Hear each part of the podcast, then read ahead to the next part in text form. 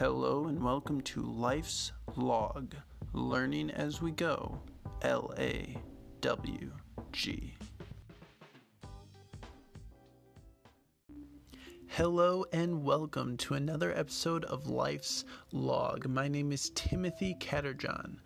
I was diagnosed with dyslexia at age 15. Because of that, I taught myself how to learn in very unique ways, and it wasn't long before I became obsessed with the idea of learning this way. And that's really what this podcast is it's a log of the lessons we can learn throughout life. So join me. I'd love to have you on this episode of Life's Log.